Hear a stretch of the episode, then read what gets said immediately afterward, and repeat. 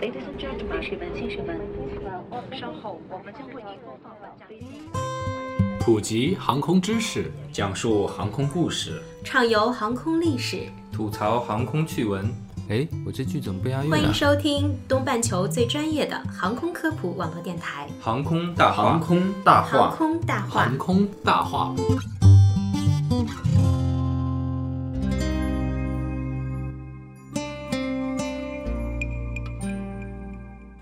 聊航空说大话，欢迎收听东半球最专业的航空科普网络电台《航空大话》，我是黑人。我是石头，我是小六，我是龙腾。我们说上一期节目我们已经做了一期空难了，主要给大家介绍了一些造成空难的小概率事件和自然因素。那么这一期呢，我们主要给大家介绍一些人为因素和机械故障。当然，对于飞机失事和空难的原因呢，最可惜的莫过于一些人为因素造成的了。航空技术发展到现在，因为硬件设备上的问题而发生空难的比例已经很低了，而人为因素是现在空难发生的第一大原因。是的，人为因素导致的飞行事故呢，主要有很多种情况了。第一种呢，就是飞行员的操作失误，这种事屡见不鲜。毕竟飞行员也是人呢、即使是受过专业的训练，也不能保证绝对不犯错。比如1982年发生在日本航空的350号航班空难，就是因为患有精神病的机长故意将飞机发动机的推力反向气打开，意图撞毁飞机，最终导致飞机坠落水中，二十四名乘客遇难。有精神病还能做机长吗？就这是应该是一个特殊的情况吧？嗯，应该也不知道，大家肯定不不清楚他是精神病。这应该是事后再分析出来的一个情况。呃，然后一九八五年，华航零零六次航班因为飞行员失去方向感，差点坠入太平洋。一九九五年，罗马尼亚空难是因为机长在飞机落地前突然丧失行动能力，这个也会啊。就生理失能呢？嗯嗯，二零零一年呢，美航五八七次航班则是飞行员过度使用方向舵，把一个好好的垂尾给弄折了。更离奇的则是一九九四年，俄罗斯的一架航班的空难。据调查，原因可能是机长为了让十五岁的儿子来一把飞行体验而酝酿成的惨剧。哦这个游戏的代价有点高啊。俄罗斯人太敢玩了。不应该这样，我觉得可能过度信任了这个，比如说呃机长的权利给机长的权利太多了，没有监督。对，嗯，而法航的坠毁事件也是因为机长在休息的时候，空速管结冰失效，飞机关闭了自动驾驶，驾驶员才接管了。副驾驶员应该是，对，这纪录纪录片当时我有看过，我也看过那个。嗯，就是因为呃空速管结冰之后，自动驾驶仪脱效的时候，副驾驶在不停的拉杆，对对对，他判断飞机的速度失误了。然后呢，正驾驶呢又不停的推杆，他启动把这个失速的速度给找回来。结果两个人没有配合好。结果两个人没有配合好，导致一个这样的一个失误，导致了这个航班对，其实是一个很低级的失误的。对嗯嗯那其次呢，地勤人员检修错误也是非常令人感到惋惜的。这包括地勤人员的装卸不当、违规维修等。这等于在飞机上放了一个定时炸弹，随时都可能发生事故。比如1979年的美航191次航班，因为引擎掩瞒装卸，导致在其起飞时掉落，最后使飞机坠毁的。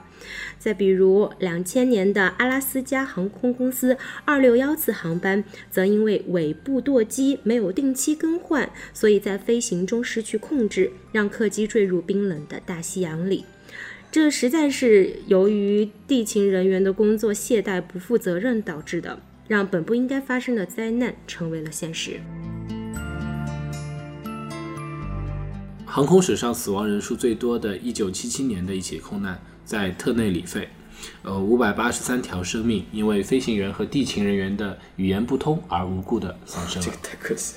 这是非常可惜的一种情况。呃，由于当天机场大雾弥漫，呃，两架在滑道上后命起飞的波音747客机均无法看到对方。由于其中一架飞机的飞行员与空中交管人员的语言不通，错听了指令，发动了飞机，导致两架飞机同时起飞，在滑道上惨烈的相撞。一九九七年的印尼空难是由于空中交管中心将飞机引导至了错误的方向，导致飞机撞山而坠毁。此外，由于空中交通管制员没有清晰地向飞行员报告高度、模糊表达、违反程序等等，也是导致空难的一个重要原因。嗯，这种人为的因素总是非常可惜，因为如果是训练严格，然后流程走的比较标准的话，这种一完全是可以避免的。是的但是也不排除一些小概率事件，比如飞机相撞，就是在飞天上相撞。嗯啊、你也许会想，在天上那么大的地方，呃，两架飞机怎么偏偏就撞在了一起？其实啊，这种事故还是有可能，因为天上的空间虽然很大，但是人们还是规划出了一个空中的一个跑道，啊、就是为了防止撞击。空中走廊，嗯，对，一架客机呢只能在自己的走廊内飞行，以免发生碰撞。而机场附近有很多客机在盘旋等待降落的时候，这个时候就是碰撞的高发地带。嗯，一旦飞机跑偏了，后果就不堪设想啊。嗯对，那一九八六年呢，墨西哥航空公司四八四九八次航班在美国加州上被一架私人飞机撞掉后，尾翼坠入住宅区，两架飞机上无人生还。就是撞的和被撞的都一起走掉。嗯，一九九六年呢，一架波音七四七和一架伊尔七六在德里上空迎面相撞，死亡三百四十九人。哇，那我估计七四七比较惨啊。嗯那二零零二年呢，一架图幺五四在德国上空被一架波音七五七的尾翼切成两半。可以说，空中撞击非同小可，死亡率啊可以说是百分之百。嗯，可以想象啊。此外呢，在飞机延误和事故分析中啊，机械故障也是很常见的一个原因，一般包括发动机的障碍、液压失灵、油箱起火、仪表失灵等状况。一般在起飞之前的维护和检查中，能发现不少的机械故障，同时把这些机械故障就直接排除掉了。对，因此呢，真正出现在飞行途中突发性的机械事故，其实还是相对比较少的。嗯，那首先我们说说引擎。如今的客机呢都有两个以上的发动机，一个坏掉的话，一般不至于造成机毁人亡的事故。波音747呢就备有四个发动机，坏掉两个发动机都可以正常的降落。当然不怕一万就怕万一了。如2009年英国米德兰航空092航班。空难的飞行员误把好的发动机关掉，引发悲剧，或者两个以上发动机同时坏掉等几率极小的事件也发生了。那只能说我们回天乏力了。嗯，只能说那个飞行员也是因为人为的因素。对对对，其实我们其实飞机在设计的时候，你看那发动机同时坏掉的几率已经非常小了。嗯，那即使如果要坏掉一个或者两个，飞行员在训练的时候完全有能力可以把飞机迫降到机场。就是上次在、那个、如果是双发的飞机的话，坏掉一个，坏掉一个是完全没问题的。就是一还是一个强调人为因素啊，太可然后当时情况肯定也是很紧张，对所以对嗯不同的机长应该心理素质也都不一样。对。那还有一个很重要的原因呢，就是液压失灵。在客机上面呢，液压管道连接着飞行员的踏板和手柄到飞机所有的控制面、副翼、升力面等等，可以说飞机完全就是靠它的液压系统来控制的。液压呢，就像针管一样，从一头推进去，再从另一头出来。在一般情况下，液压系统非常可靠。不过呢，它有一个致命的缺点，就是一旦液压管道上有任何裂缝的话，里面的液体就会很快漏光。整个一套液压系统呢也就没用了。那一架液压失灵的飞机就像一辆没有方向盘的汽车，所以呢，液压失灵是非常可怕的事情。为了防止这样的事故，大型客机上一般装有三套独立的液压系统，以防止一套失灵以后无法控制。不过话虽这样说，全部液压失灵事件也是发生过的。一九八五年，日航一二三次航班因为后舱门掉落损坏尾翼，三套液压同时失灵。飞机失控坠入山区，五百二十四人中呢只有四人生还。如今已经有两种可以避免这类事件发生的技术了。第一种就是电子控制系统，利用电力代替液压控制飞机的控制面；另一种呢是引擎推力控制系统，利用变换飞机两边的引擎推力来实现升降和转弯。但不靠谱的是，这两种系统至今都还未在科技上得到普及。啊，那飞机油箱起火也是非常可怕的，因为燃油没有外部因素作用下，一般是不会在飞行中起火的。起火呢，主要是飞机坠落之后。当然，如果飞机真的在飞行中发生爆炸的话，那也是致命的。一九九零年以来，美国共发生三起飞机油箱爆炸事故，其中最严重的是一九九六年七月，环球航空公司一架波音七四七客机在纽约长岛上空爆炸。共造成了二百三十人丧生。事故主要原因是由于静电火花点燃油箱内的燃料蒸汽引起的。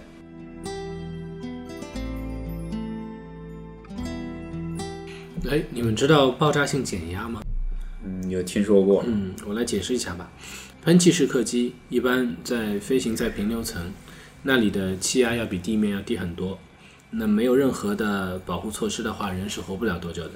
所以客机上面都装有一些增压的装置，让机舱里面的气压保持在地面的水平。嗯嗯这就需要这个同时要把机身做得非常的呃严密。嗯，呃，有任何一点缝隙的话，飞机就会像一个被刺破的气球一样爆炸。呃，这种情况就叫做爆炸性减压。所以飞机在高空飞行时严禁打开舱门啊。嗯，就像王宝强电影中说，想要开窗透透气，虽然是个玩笑，但也是一个致命的举动。对，我们在那个、呃开年航空事件大盘点的时候说，有一个人打开后舱门，对只想透透气。嗯，他如果是在天上只想透透气，他这个代价是非常昂贵的。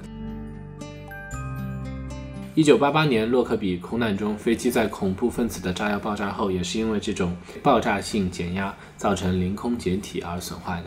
嗯，和这个相近的还有一种缓慢减压，这种事故也是一样严重的，因为飞行员常常无意识到舱内的气压在降低，所以当他要采取措施以前呢，他就已经进入了一种昏迷的状态。嗯我们可以想象一下，一架飞机没有飞行员，那是多么恐怖的一件事。嗯，是确实自由挺可怕的自由飞翔。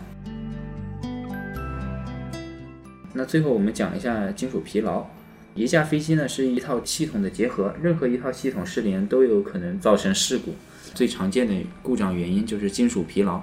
呃，举个例子，就像你反复弯曲取别针的后果一样，飞机飞行时候会产生各种频率的震动，嗯，再加上每次起降的时候增压减压的循环，如果哪个部位没有检查到发生了疲劳断裂的裂纹，就会引发事故。那一九九二年的阿姆斯特丹空难，就是因为发动机架上的螺丝钉发生疲劳断裂，两个引擎同时掉落，并且栽入住宅区，死亡了四十七个人。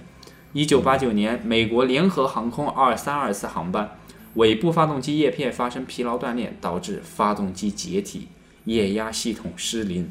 哇，这两个小概率事件都发生了。嗯，飞机坠毁在跑道上，导致二百九十六人中一百一十一人死亡啊！对，话说有一次我坐飞机，那个有一个旅客就说我听到了奇怪的声响，然后当时飞机已经就是在跑道上滑行的，嗯。然后那个那个当时机组机组的人员就跑过来说我们没有听到，然后在那儿听了一会儿，听到声音以后就去找机长了，嗯，过一会儿我们就回到了候机室，然后换了一架重飞机，新检查还是？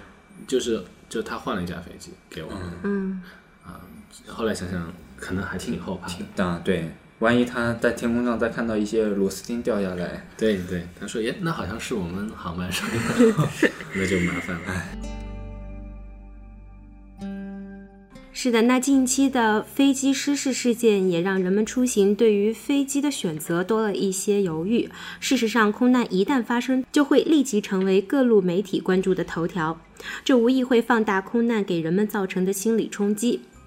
那实际上呢，按两千年的失事概率来算，一百一十七点六五万次飞行才发生一次死亡性空难。换句话说，如果有人每天坐一次飞机，要三千二百二十三年才遇上一次空难，并且死亡性空难并不是所有旅客都全部死亡。值得一提的是，每年空难死亡人数的比重要远远低于交通事故，所以总体而言，乘坐飞机依然安全系数很高。那本期节目到这里就要结束了。如果大家有什么感兴趣的话题，或者对我们的电台有什么意见和建议，欢迎大家在微信公众号搜索“航空大话”，关注我们，和我们互动。在节目的最后，我们照例为大家送上一首好听的歌曲《后会无期》。我是龙腾，我是黑人，我是石头，我是小六，我们下期见。再见。当一辆车消失天际，当一个人成了谜，你不知道他们就像你不知道这竟是结局。在每个繁星抛弃银河的夜里，我会告别，告别我自己。因为我不知道，我也不想知道，相聚之间的距离。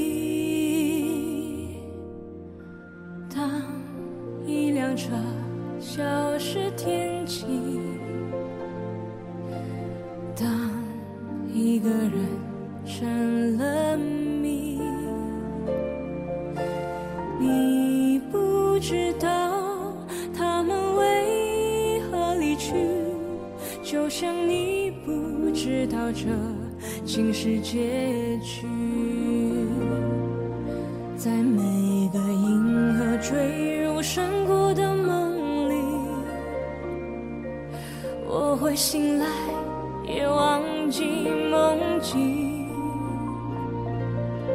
因为你不知道，你也不会知道，失去的就已经失去。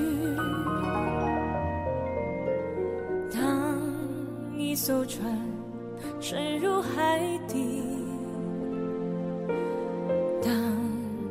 一个人成了谜。你不知道他们为何离去，那声再见竟是他最后一句。当一辆车消失天际，